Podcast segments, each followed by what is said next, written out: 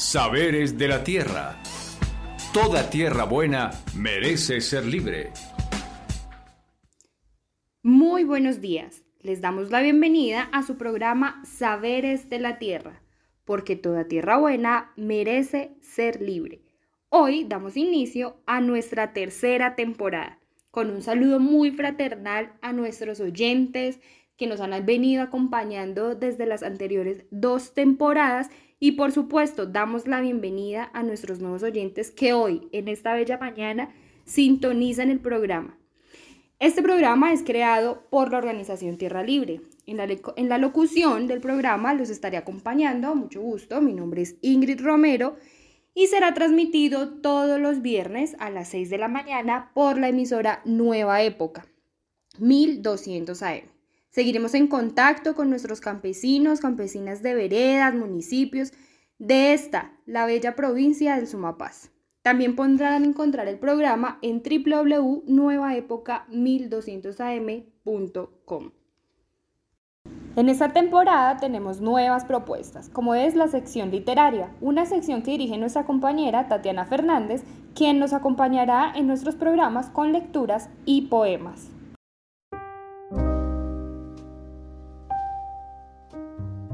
Literatura para el alma.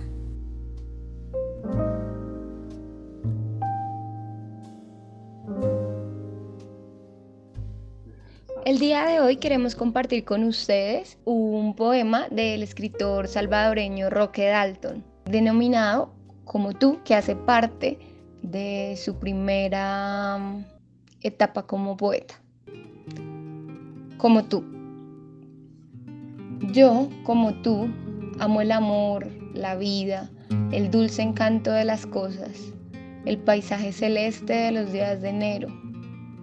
También mi sangre huye y río por los ojos que han conocido el brote de las lágrimas.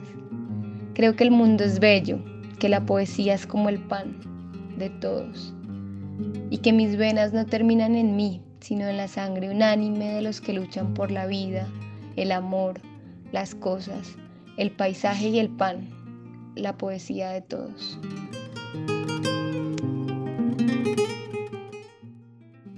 Eso no se viene peleando hace dos, dos meses, un año, hace más de cincuenta años, y por eso ha sido el conflicto. Porque no ha habido una reforma agraria integral, porque no ha habido, no, no se han reconocido los derechos de los campesinos y campesinos dentro de la Constitución Política Colombiana. En la Constitución Política Colombiana del noventa solamente figura una zona que habla de, de reserva campesina en la Ley ciento sesenta de mil novecientos noventa y cuatro, pero no específicamente cómo tienen que ser los derechos de los campesinos y campesinos, el derecho a la salud, el derecho a la tierra, el derecho a la vivienda, el derecho a la educación gratuita, el derecho a todo, como lo merecemos un colombiano, un campesino, una campesina. Eso es lo que nosotros queremos. ¿Cuántos líderes sociales no han asesinado? ¿Cuántos campesinos? ¿Cuántos indígenas? ¿Cuántos estudiantes? ¿Cuántos afro? Y, y siguen asesinando, porque es, nosotros somos una piedra en el zapato para ellos, y de aquí en adelante lo tendrán que seguir y lo y le irán a seguir haciendo. Si no nos organizamos nosotros para decidir y que esto se cumpla, pues ellos lo seguirán haciendo. En el programa de hoy, en Saberes de la Tierra, estamos conmemorando el diecisiete de abril, que es el Día Internacional de la Lucha Campesina. En Colombia, estas luchas campesinas han estado en una permanente reivindicación de derechos. Primero, el reconocimiento como sujeto productivo y no solo como la fuerza de trabajo de los terratenientes. Hoy, esa reivindicación se da también por acceso y derecho a la propiedad de la tierra, por el reconocimiento como sujeto político de derechos ante la Constitución, la sociedad y políticas que garanticen la permanencia en los territorios, la autonomía en la producción, la soberanía alimentaria, que bajo la identidad campesina lleva consigo la conservación de la semilla, la producción sin veneno y la defensa de la tierra, del agua, de la vida y la defensa del territorio. Y bueno, para hablar del tema tendremos dos invitadas muy especiales. Una de ellas es Ceres, una invitada internacional desde Brasil, quien nos hablará del contexto del día diecisiete de abril, Día de la Lucha Campesina. Y nuestra otra invitada es una mujer campesina colombiana del Cauca, quien nos hablará del contexto del campesinado colombiano actualmente. A continuación, daremos entonces bienvenida a Ceres, una mujer lideresa política de Brasil que hace parte del movimiento de los trabajadores rurales sin tierras de Brasil. Ceres, bienvenida, un gusto saludarte desde Colombia. Queremos que nos cuentes por qué el diecisiete de abril se conmemora el Día Internacional de la Lucha Campesina. Hola compañeros y compañeras, les habla Ceres Hadich. Yo soy de la Coordinación Nacional del M S T de Brasil, el Movimiento de los Trabajadores Rurales Sin Tierra, y les voy a decir aquí el porqué del surgimiento de la fecha del diecisiete de abril como un Día Internacional de la Lucha Campesina. El diecisiete de abril de mil novecientos noventa y seis, es decir, hace casi veinticinco años, Eh, fue un día muy triste para la historia de nuestro país y especialmente para la historia de los trabajadores rurales.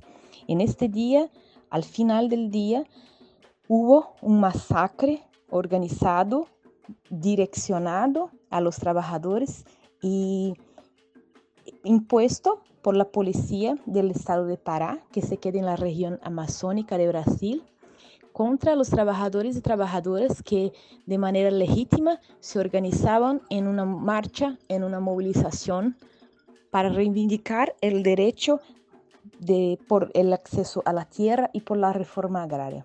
En este conflicto, que en verdad representó y demostró muy, muy fuertemente la violencia institucionalizada del Estado brasileño, tuvimos diecinueve mu- muertos y sesenta y nueve personas mu- que se quedaron con herimientos graves y secuelas que hasta hoy tienen sus consecuencias.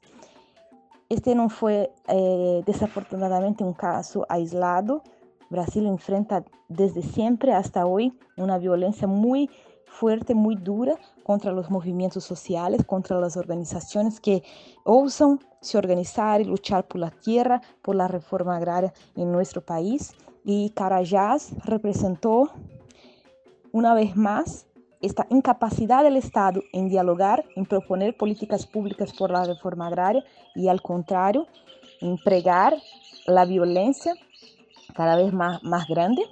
Y de otro lado también demostró la impunidad a aquellos y aquellas que promueven esta violencia.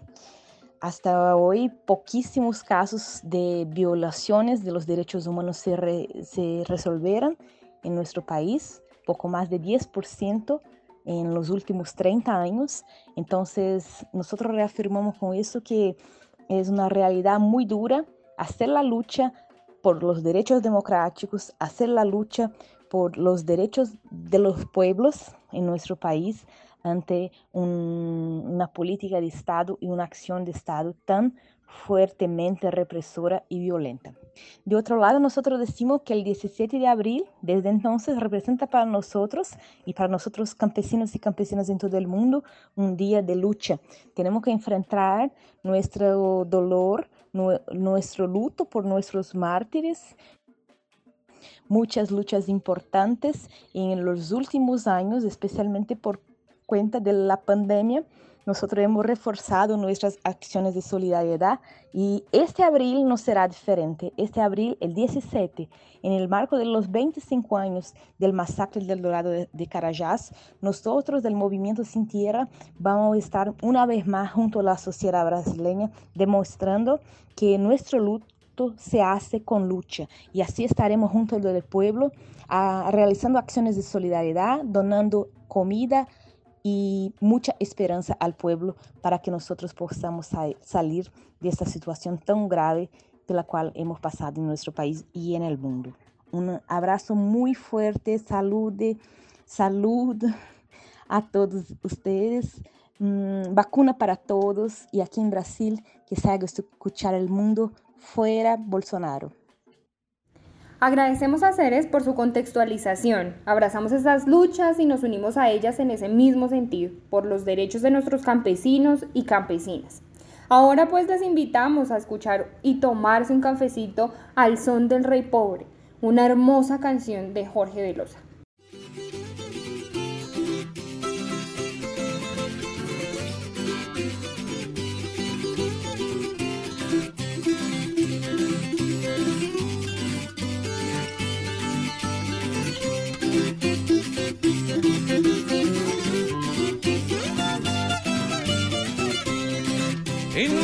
tierra yo me siento como un rey, un rey pobre pero al fin y al cabo rey. Mi castillo es un ranchito de embarrar y mi reino todo lo que alcanzo a ver. Por corona tengo la cara del sol y por capa una ruana sin cardar. Es mi cetro el cabo de mi asadón y es mi trono una piedra de amolar. Es mi cetro el cabo de mi asadón y es mi trono una piedra de amolar.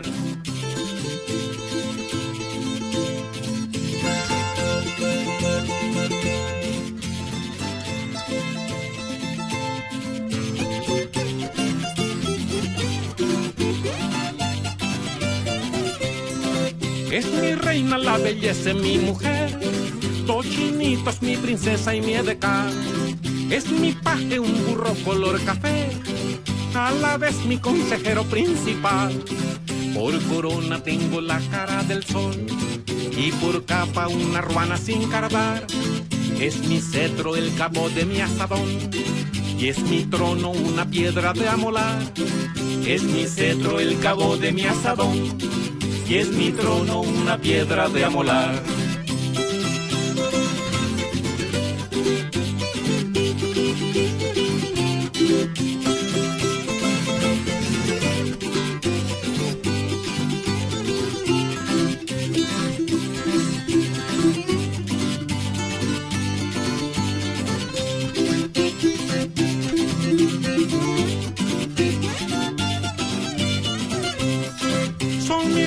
Un perrito y un ratón, mis murallas un cimiento y un nogal, son mi escudo las alas del corazón y mis criados tres gallinas y un turpial.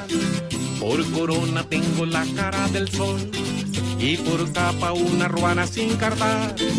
Es mi cetro el cabo de mi asador y es mi trono una piedra de amolar.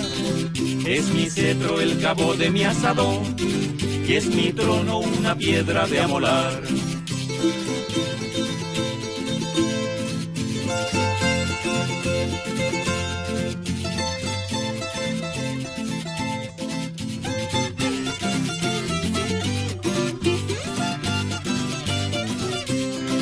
Por todo eso yo me siento como un rey, simplemente por hacerme una ilusión, por tener una esperanza para vivir, ya sabiendas que los sueños, sueños son. Por corona tengo la cara del sol y por capa una ruana sin cardar. Es mi cetro el cabo de mi asadón y es mi trono una piedra de amolar. Es mi cetro el cabo de mi asadón. Acabamos de escuchar esta carranga bien movida, bien sentida, dándole sabor a este inicio de día. Y pues bueno, retomando nuestro tema de hoy, luchas campesinas, ya entrando en contexto colombiano y como es sabido por todas y todos, ¿no? Nuestros campesinos y campesinas han sido, como las comunidades negras e indígenas, fuertemente golpeados por la violencia, más aún sin un reconocimiento y ni una reparación digna. Y acá les comparto un dato sobre el desplazamiento forzado en los territorios a causa de la violencia en el marco del conflicto armado. En dos mil veinte, según información de la Defensoría del Pueblo, hubo en total veintiocho mil quinientas nueve víctimas. Ojo a esto, veintiocho mil quinientas nueve víctimas de este flagelo, lo que equivale en promedio aproximadamente a setenta y ocho desplazados por día. Pese a esta alarmante situación, en lo corrido del dos mil veintiuno, pues este fenómeno va aún más a un ritmo más acelerado, pues diariamente se estarían desplazando por lo menos ciento sesenta y ocho personas, lo que equivale a un aumento del año pasado a lo que llevamos del dos mil veintiuno, a un aumento del ciento quince por ciento en el número de víctimas. Y ni para qué hablar de las cifras de asesinatos a nuestros líderes y lideresas en lo corrido de este dos mil veintiuno. Esta situación de desplazamiento alarmante en el país, en comunidades olvidadas, comunidades vulnerables y desprotegidas, porque son lugares en donde el Estado nunca llegó ni ha llegado, como en el Cauca. El Cauca ha sido una región vilmente golpeada por el olvido del Estado, por el conflicto armado, pero a su vez ha sido un territorio de resistencia, de esperanza, de fuerza, de lucha en la defensa de una vida digna. Y pues en ese sentido, damos la bienvenida a Marilén Serna, una mujer comprometida, una lideresa social, campesina del Cauca, vocero, vocera del Congreso de los Pueblos y, atención a esto, precandidata al Senado de la República. Marilén, bienvenida a nuestro programa Saberes de la Tierra, un gusto poder compartir palabra contigo en este que también es tu programa. Un saludo muy especial desde el Cauca, desde esta tierra de la lucha, de la resistencia, de la movilización, tierra hermana de, de esa región donde ustedes están, que nos han acompañado y hemos luchado de la mano. Pues muy bien, y bien con mucha expectativa con esta entrevista. Muchísimas gracias, Marilén, por, por aceptar, por estar acompañándonos hoy en nuestro programa.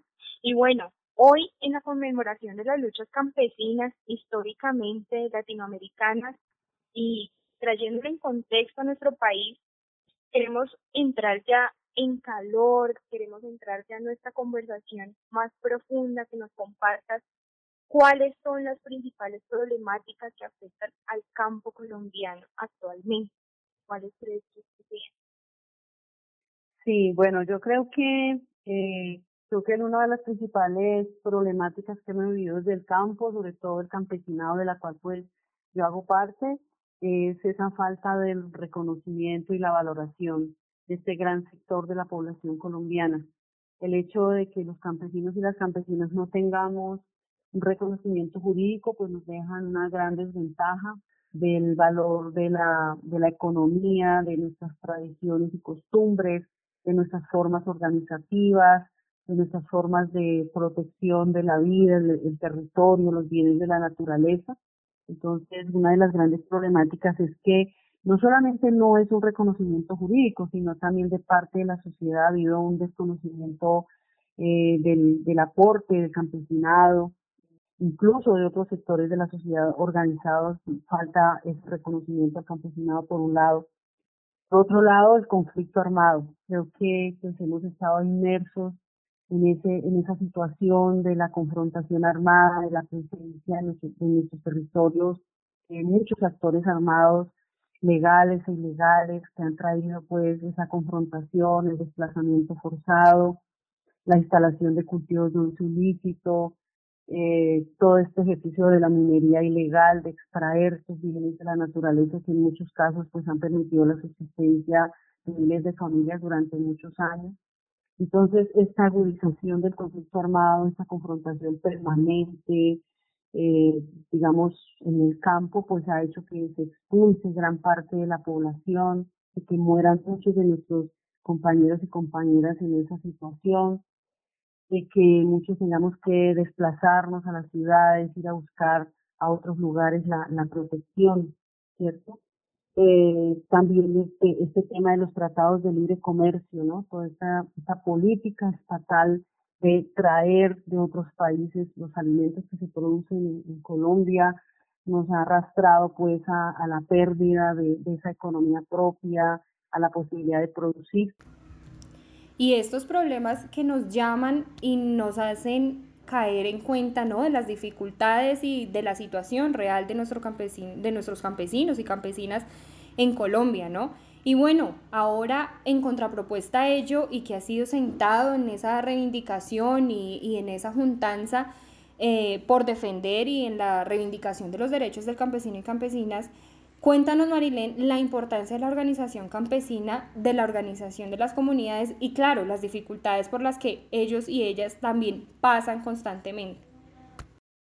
Eh, la organización comunitaria pues tiene un fin muy importante. Primero es el tema de, del reconocimiento como un sujeto colectivo, ¿sí?, de un sujeto político que quiere eh, analizar el contexto, mirar las, los impactos de las políticas, Eh, reconocer su situación real, plantear las alternativas y ir forjando también nuevas condiciones, unas condiciones que se dan pues, por, por, por ir desarrollando pequeños modelos de salud, de economía, educación, de organización, de, de autoridad propia y demás en el propio territorio, pero también eh, que va, va forjando hacia afuera esa idea de que, de que es importante organizarse, que es importante articularse. Yo creo que la organización comunitaria no es suficiente con que un grupo de campesinos y campesinas de una vereda, de un municipio se organice, sino que además hay que articular esas luchas. O sea, ¿cómo hacemos que esas luchas locales, esas luchas territoriales se junten eh, para que sean realmente una fuerza, para que sean una fuerza que, que confronte al modelo, pero sobre todo una fuerza que nos conlleve a ir enfrentando esas políticas eh, nocivas, esas políticas negativas, las políticas que nosotros llamamos políticas del despojo? Y otro, por otro lado, la organización comunitaria también es muy importante para, para la movilización. Creo que una de las pocas herramientas que nos queda en Colombia para, para defender el territorio, la vida, los derechos y demás, pues es, es la movilización. Y bueno, pues difícil el panorama acerca de las dificultades que también han atravesado, amenazas a nuestros líderes y lideresas, a nuestras organizaciones campesinas, pero como lo nombra Marilén, también las fortalezas y la importancia de organizarnos es esa juntanza, esa articulación, y el llamado es a eso, ¿no? A la resistencia, a la defensa de la vida, y qué grato ejemplo de ello, como ya lo hemos mencionado, ha sido eh, aquí en Fusagasugá nuestro ejemplo de la consulta popular, ¿no? Esa juntanza, las movilizaciones, la fuerza con la que se puede imponer y resistir ante estas adversidades del Estado, del gobierno, que evidentemente no nos amparan a nosotros, no amparan a nuestros campesinos ni al desarrollo rural en Colombia. Y bueno, Marilén, finalizando nuestra entrevista, cuéntanos cuáles son esos retos que estaría atravesando el campesinado colombiano. Nos quedan varios retos. Un reto muy importante es cómo subsistir en medio de un conflicto armado sin abandonar el territorio. Sin, o sea, cómo salvamos la vida, cómo salvamos, como decimos, el pellejo, pues, seguimos en la lucha, seguimos defendiendo el territorio, ¿sí? Y, y, y digamos, salimos, salimos a, a un punto, digamos, a una luz diferente. Creo que ese es un, un reto que el campesinado tenemos hoy, y creo que esto solamente lo logramos a través de la organización y de la unidad y de la articulación de, del campesinado.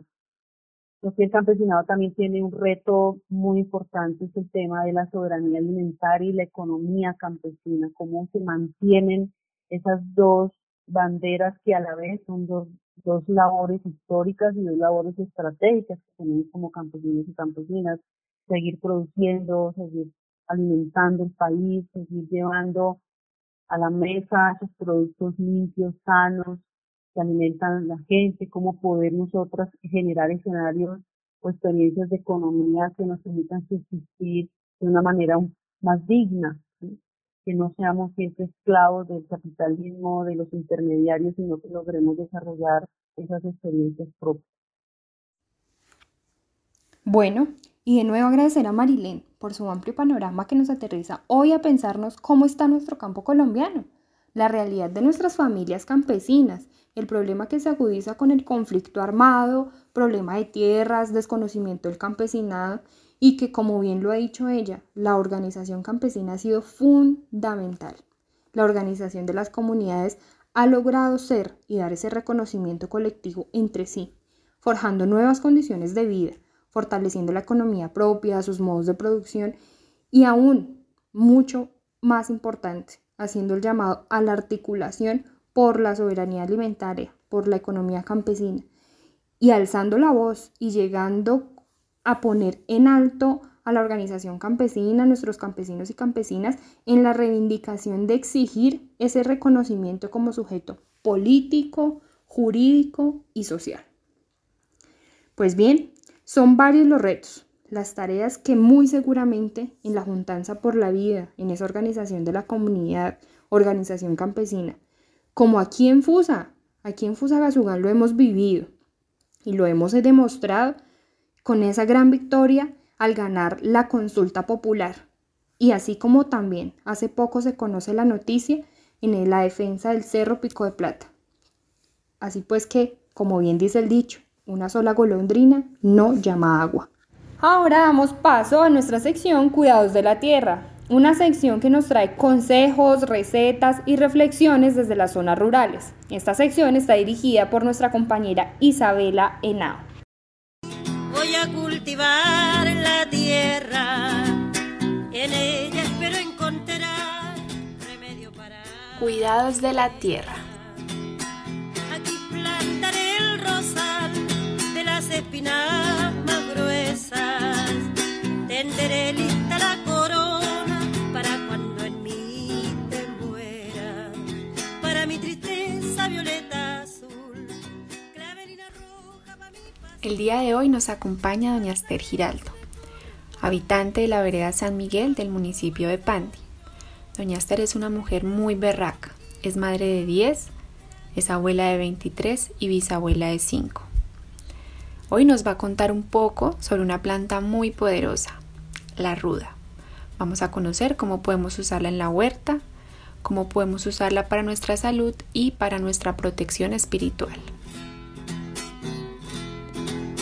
Creciendo irán poco a poco los alegres pensamientos, cuando ya estén florecidos, irá lejos tú. La ruda sirve en la huerta.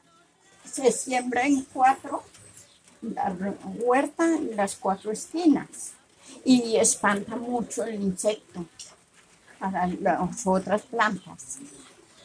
Para baños, sirve para cuando una persona está con hielo de difunto, un niño, se les, se bañan con esa agüita, con la ruda. La ruda sirve para mucho. Muy medicinal. Cuando va uno a un velorio y tiene niños en la casa, uno se echa en el bolsillo, así, ¿vale? ¿Y la ruda se da en cualquier lado? Sí, aquí hay una matorrona arriba, en la huerta, muy bonita. Las flores de mi jardín han de ser mi ser.